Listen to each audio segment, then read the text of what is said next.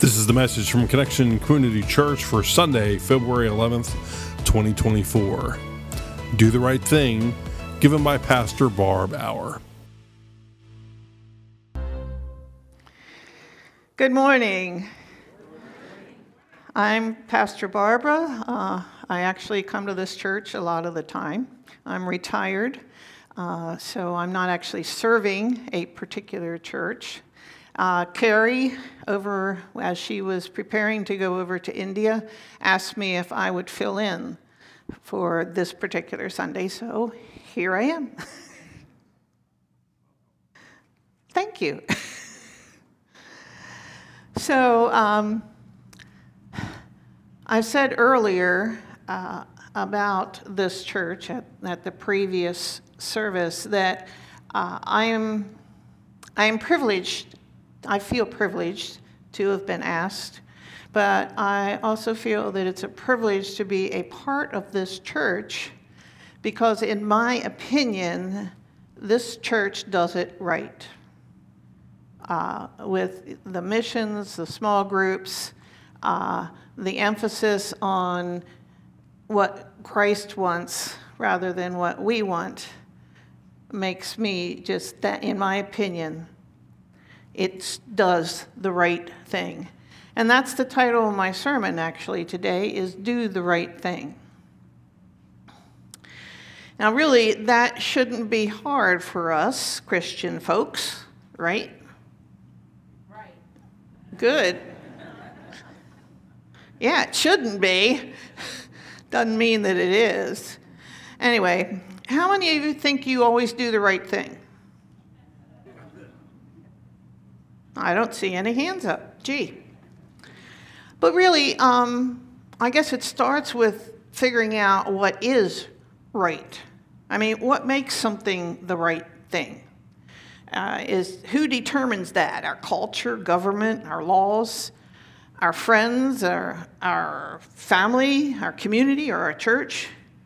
I mean, certainly laws are established to as a deterrent to doing wrong and certainly crimes are not right or good. I mean, have any of you ever robbed a bank? No? Good, I'm glad to hear that. but I don't know about you, but sometimes I have difficulty doing the right thing. I'm not talking about the big right things that we all know are right and we, we automatically do them because it's expected, okay? No, I'm talking about the little everyday things that are sometimes a challenge. Like for me, uh, one is getting up grumpy. Did I hear an amen on that? Did getting up grumpy and complaining about it when I haven't slept well. I am not an early morning person. I had to be up, how long? An hour and a half or more before I normally do to be here at the nine o'clock service. Um, do any of you feel that way in the morning? but really, should I subject my husband or other people around me to my bad mood? I mean, it wasn't their fault generally, that I didn't sleep well. I just realized that Chuck's been getting home around midnight every night for the past week because he's working on a show up in Wilmington. And so, so I'm not sleeping well because of him. but that's beside the point. And sometimes I'm depressed and down, and you know, when you're that way, you just really don't care much about anything or anybody. Have any of you been there? Yeah. Should we bring others down with us? No. Or when God is telling me to go to, over and talk to someone I don't know, and I really don't want to, because I am an introvert after all. So I have to get past that in order to go to new people. Today, I'm talking about the little everyday choices we make about how we will interact with those around us, the way we treat others. Daily life is filled with these little decisions of what to do or what to say. And sometimes we choose what is right, which is the best choice. Sometimes our choices are not necessarily wrong, but kind of indifferent when we think it's really not going to matter. And sometimes we choose wrong, maybe intentionally, maybe not. I think we all have our selfish, self centered moments. We focus on our feelings and we become complacent about our lives, just going along with the behavior patterns we have learned without thinking if they are really good or right.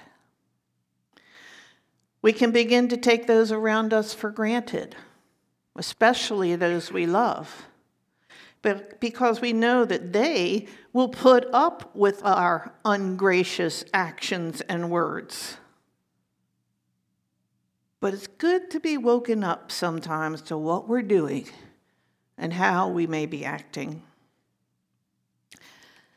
God's been working on me lately. and that's what's been happening to me, being brought up short to suddenly realize that something I've done wasn't particularly Christ like. And that's what prompted this message. I know I periodically need a reminder to look at how I typically act and then change it if it's not loving, right, or good. And maybe you need that reminder too. So, first off, how do we know what is the right thing? Well, the Bible tells us what God considers the right thing. He calls us to be righteous or right living, living according to His instructions. So, if we want to do what is right according to God's will, we have to go where? The Bible. For instance, the Ten Commandments. I, I know you've all heard them. How many of you can recite all Ten Commandments just like that? I thought so. I can't either. It takes me a minute to think through them all. So God says, the first one is, I am the Lord your God who brought you out of Egypt. You shall have no other gods before me. You shall not make for yourself an image in the form of anything in heaven above or on the earth below, beneath or the waters below. You shall not bow down to them or worship them. You shall not misuse the name of the Lord your God. Remember the Sabbath day to keep it holy by keeping it holy.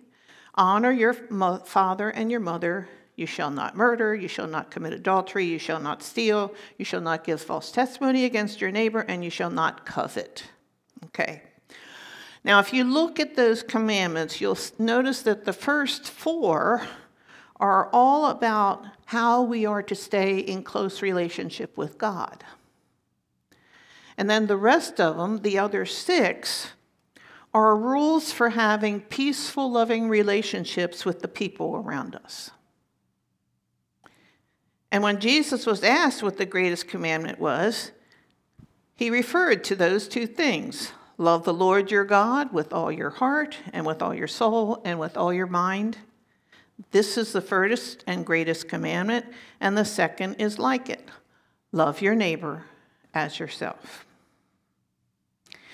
Jesus went on in another chapter of Luke to say this But to you who are listening, I say, love your enemies. Do good to those who hate you, bless those who curse you, pray for those who mistreat you. If someone slaps you on one cheek, turn to them the other also. And if someone takes your coat, do not withhold your shirt from them.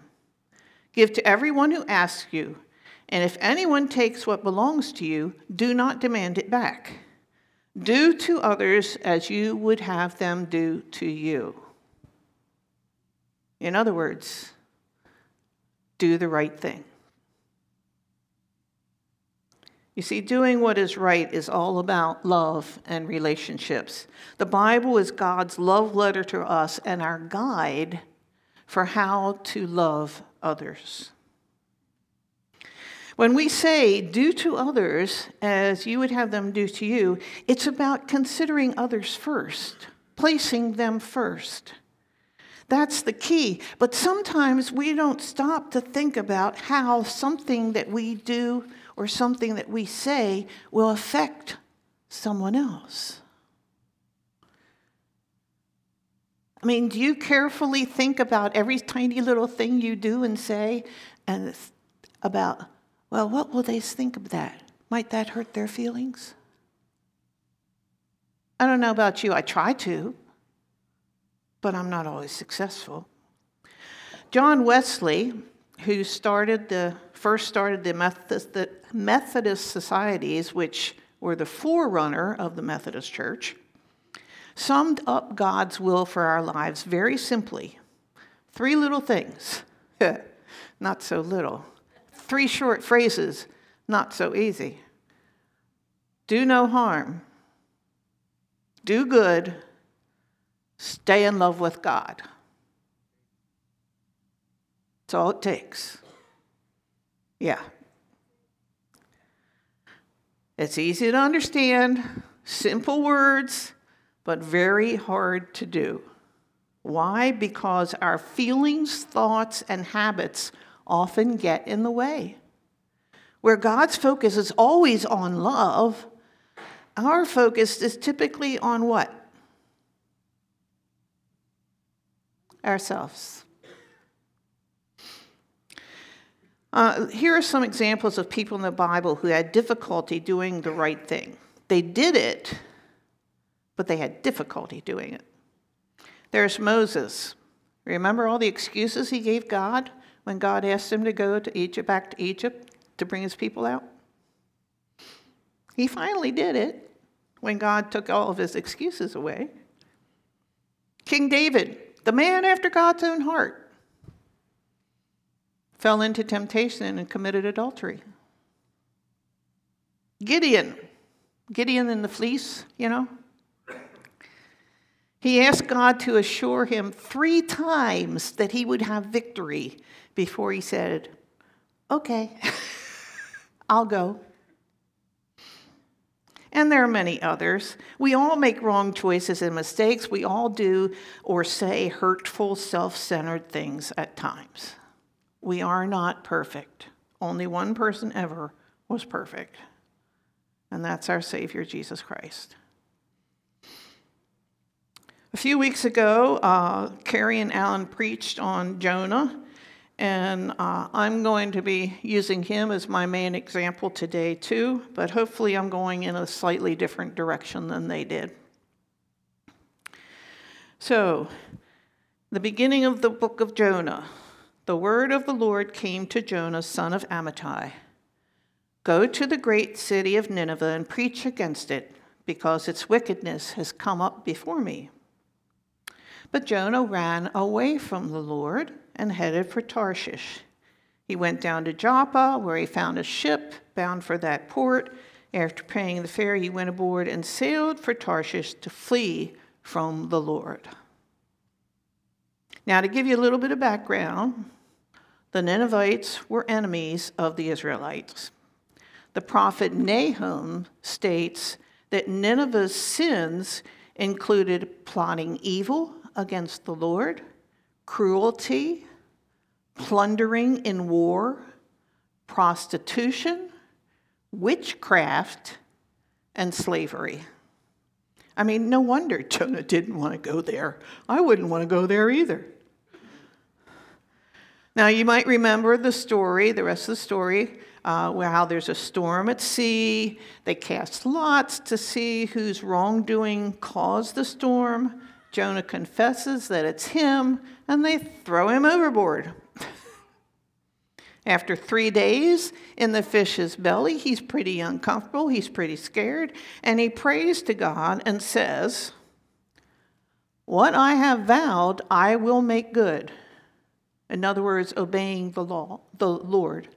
I will say, Salvation comes from the Lord. And the Lord commanded the fish and it vomited Jonah out onto dry land. Now, Jonah's focus was all on who?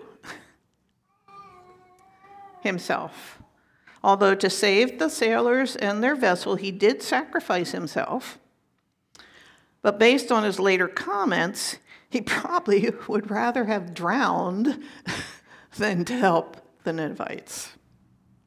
Although he certainly was scared when he was in the belly of the fish. So then the word of the Lord came to Noah, I mean, to Jonah. I've been doing that the whole time I was writing this. It's the same letters. the Lord came to Jonah a second time. Go to the great city of Nineveh, proclaim to it the message I give you. Jonah obeyed, went to Nineveh, proclaiming, 40 more days and Nineveh will be overthrown. But the Ninevites believed him. They believed God, and a fast was proclaimed, and all of them, from the greatest to the least, put on sackcloth. And when God saw what they did and how they turned from their evil ways, he relented and did not bring on them the destruction he had threatened. But to Jonah, this seemed very wrong, and he became angry. He prayed to the Lord Isn't this what I said, Lord, when I was still at home? That is what I tried to forestall by fleeing to Tarshish. I knew that you are a gracious and compassionate God, slow to anger and abounding in love, a God who relents from sending calamity now, Lord, take away my life, for it is better for me to die than to live. Now we see why Jonah didn't want to go there in the first place. The Israelites had become complacent in their favored status as God's chosen people, including Jonah. As my study Bible says, they traditionally rejoiced in God's special mercies to Israel but wished only his wrath on their enemies. And in God's gracious benevolence to the Ninevites, God makes it clear that he cares for all people and wants all to be saved, not just his chosen. Jonah is bitter, resentful, and angry because of God's mercy and compassion on the Ninevites. So the Lord speaks to him again and says, Is it right for you to be angry? So Jonah has gone outside the city to sulk. It's the only word for it. He's sulking. And to see what was going to happen, he made a shelter. God made a leafy plant sprout from the ground, grow up to give him some shade. Eh, it changed his mood, made him feel a little bit better. The next day, God had a worm gnaw the plant, and then it was very sunny out, and then he sent a hot wind. So Jonah became faint hearted, um, lightheaded, and faint.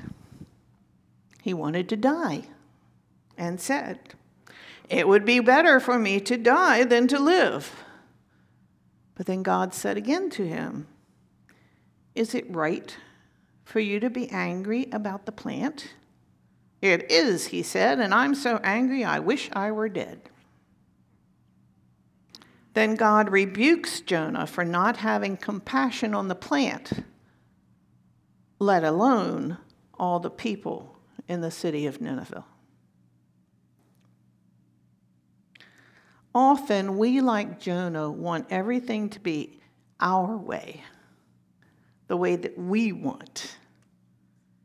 Jonah did the right thing, not very graciously, but he did do the right thing. But the entire time he was focusing on himself and his feelings. He wasn't thinking about the people of Nineveh, all those families, those children.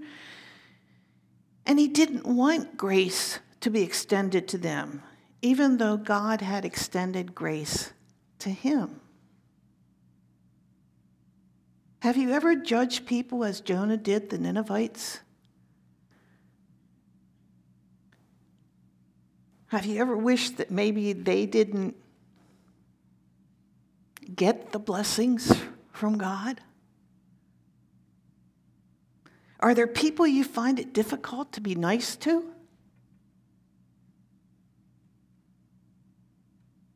Have you ever done the right thing very ungraciously because you really didn't want to do it? I'm not seeing hand, any hands go up. Not only that, but you made it obvious to everyone around you how you felt about it. I'm ashamed to say that I have done that. I have focused on myself rather on the reasons behind what I've been asked to do. If we want to know what God wants us to do, how God wants us to act, then we have to offer to God our thoughts, our feelings, all the attitudes that prevent us from loving as God loves. Because only God can transform those negatives into positives, the resentments into understanding. So we can choose the better, the right thing. We can choose to love. As Christians, we are called to a better way, a higher standard. standard. Let's take a look at one of Paul's letters, to, the one to the Romans.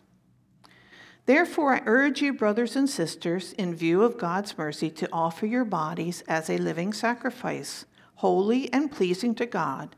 This is your true and proper worship. Do not conform to the pattern of this world but be transformed by the renewing of your mind. Then you will be able to test and approve what God's will is, his good, pleasing, and perfect will. And isn't that what doing the right thing is all about? God's will. It's pretty obvious here that the pattern of the world is not in line with God's pleasing, perfect will. So, whose will are we going to seek? Whose will are we going to follow? God's or the world's?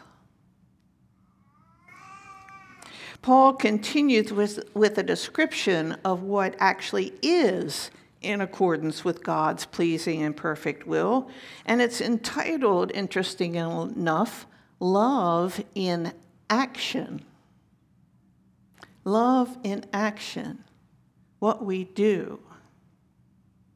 He says, Love must be sincere. Hate what is evil, cling to what is good. Be devoted to one another in love. Honor one another above yourselves. Never be lacking in zeal, but keep your spiritual fervor serving the Lord. Be joyful in hope, patient in affliction, faithful in prayer.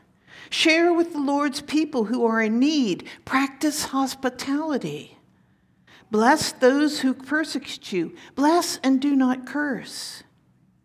Rejoice with those who rejoice. Mourn with those who mourn. Live in harmony with one another. Do not be proud, but be willing to associate with people of low position.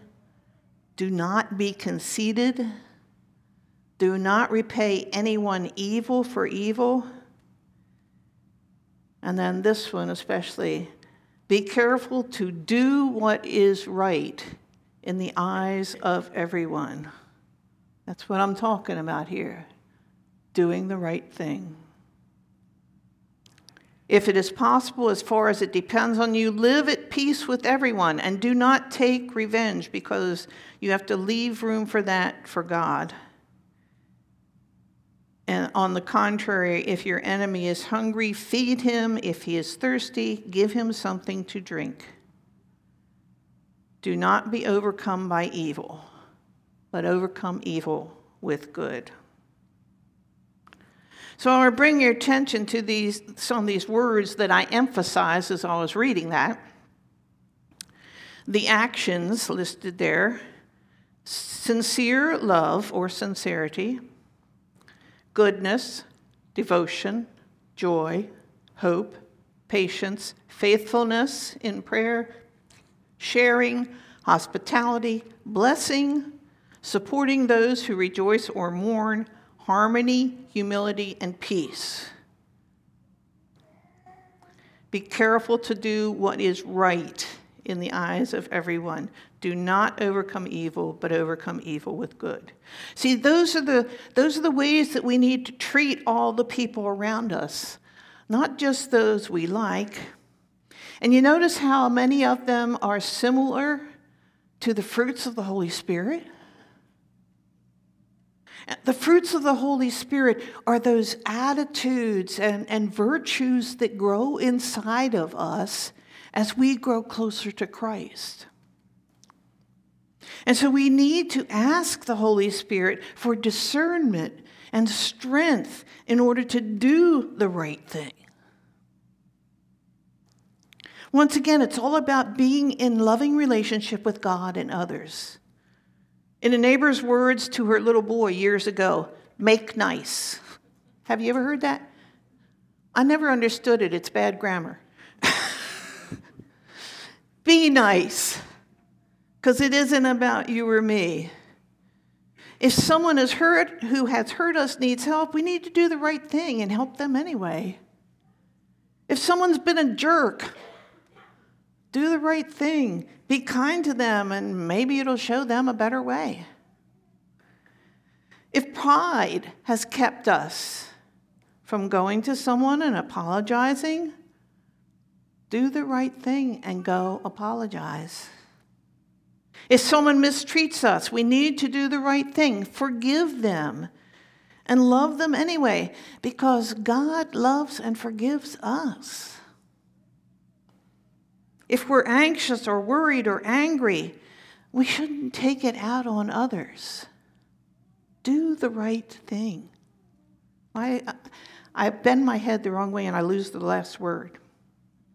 Anyway, I'm sure that you can think of a lot more situations that you've been in where it's been hard to do the right thing. Can I hear an amen? Yeah, amen. And then sometimes doing the right thing actually is doing nothing. Sometimes it isn't the right place or the right time. We have to pray and think things through, even when we're anxious, to make things right. We have to ask God, is this the time and the place and what you want me to do? And sometimes God says, wait. I'll let you know when and what you should do. And that's because God is already working in the situation. And God's preparing the way for you to do whatever is the right thing to do. But you have to wait until it's time. And He's ready for you to put yourself into it.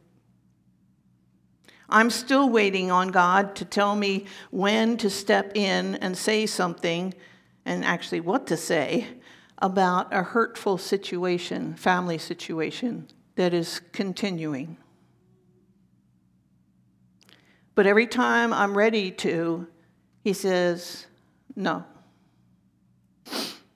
let me handle it.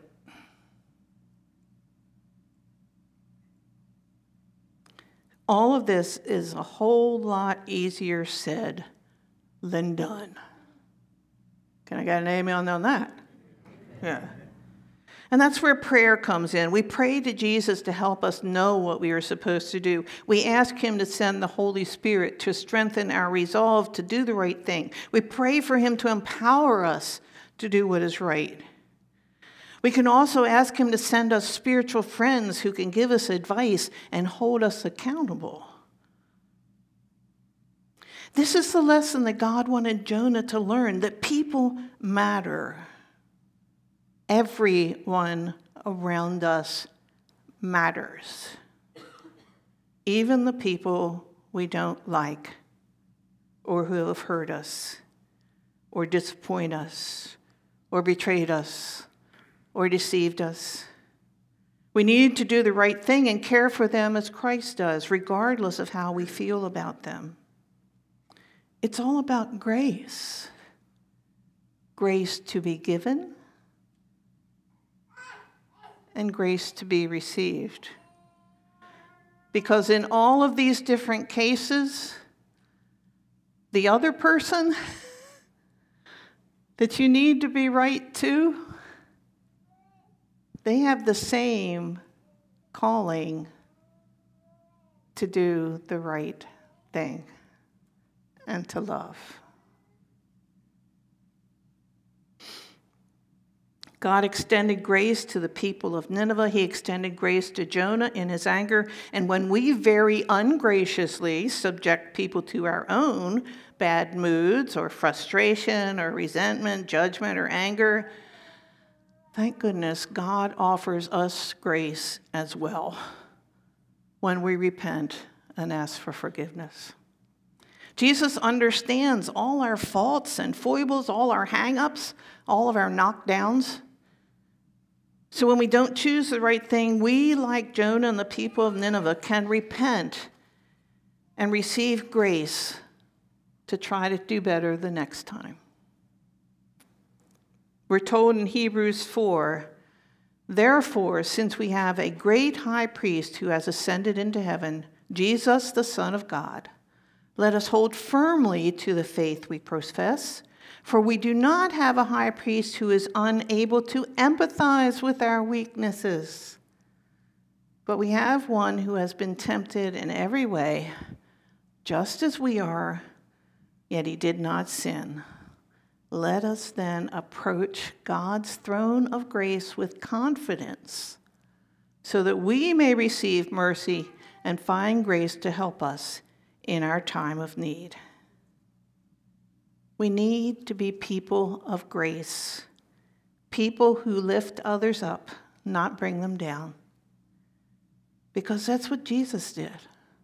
He lifted people up even when they made wrong choices. As pastors Carrie and Alan often say, it's not about us. It's not about me or you, but about loving others as Jesus taught us and as Christ loves us.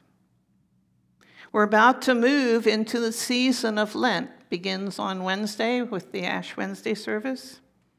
It's a time of repentance, fasting, and preparation for Easter, a time of self examination and reflection. So, what better time than now to take a close look at ourselves and make a commitment to try to do our very best to do whatever is the right thing.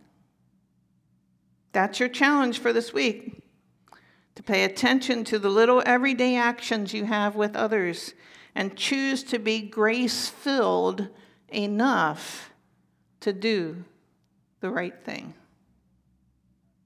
Let us pray. We know who we are, Lord. We know our faults. We know we aren't perfect, but we also know that we are your children. Sometimes we forget what that means and how our actions and words can reflect on you. Forgive us and empower us to do better, to choose to do the right thing. Amen. Thank you for listening to the message from Connection Community Church.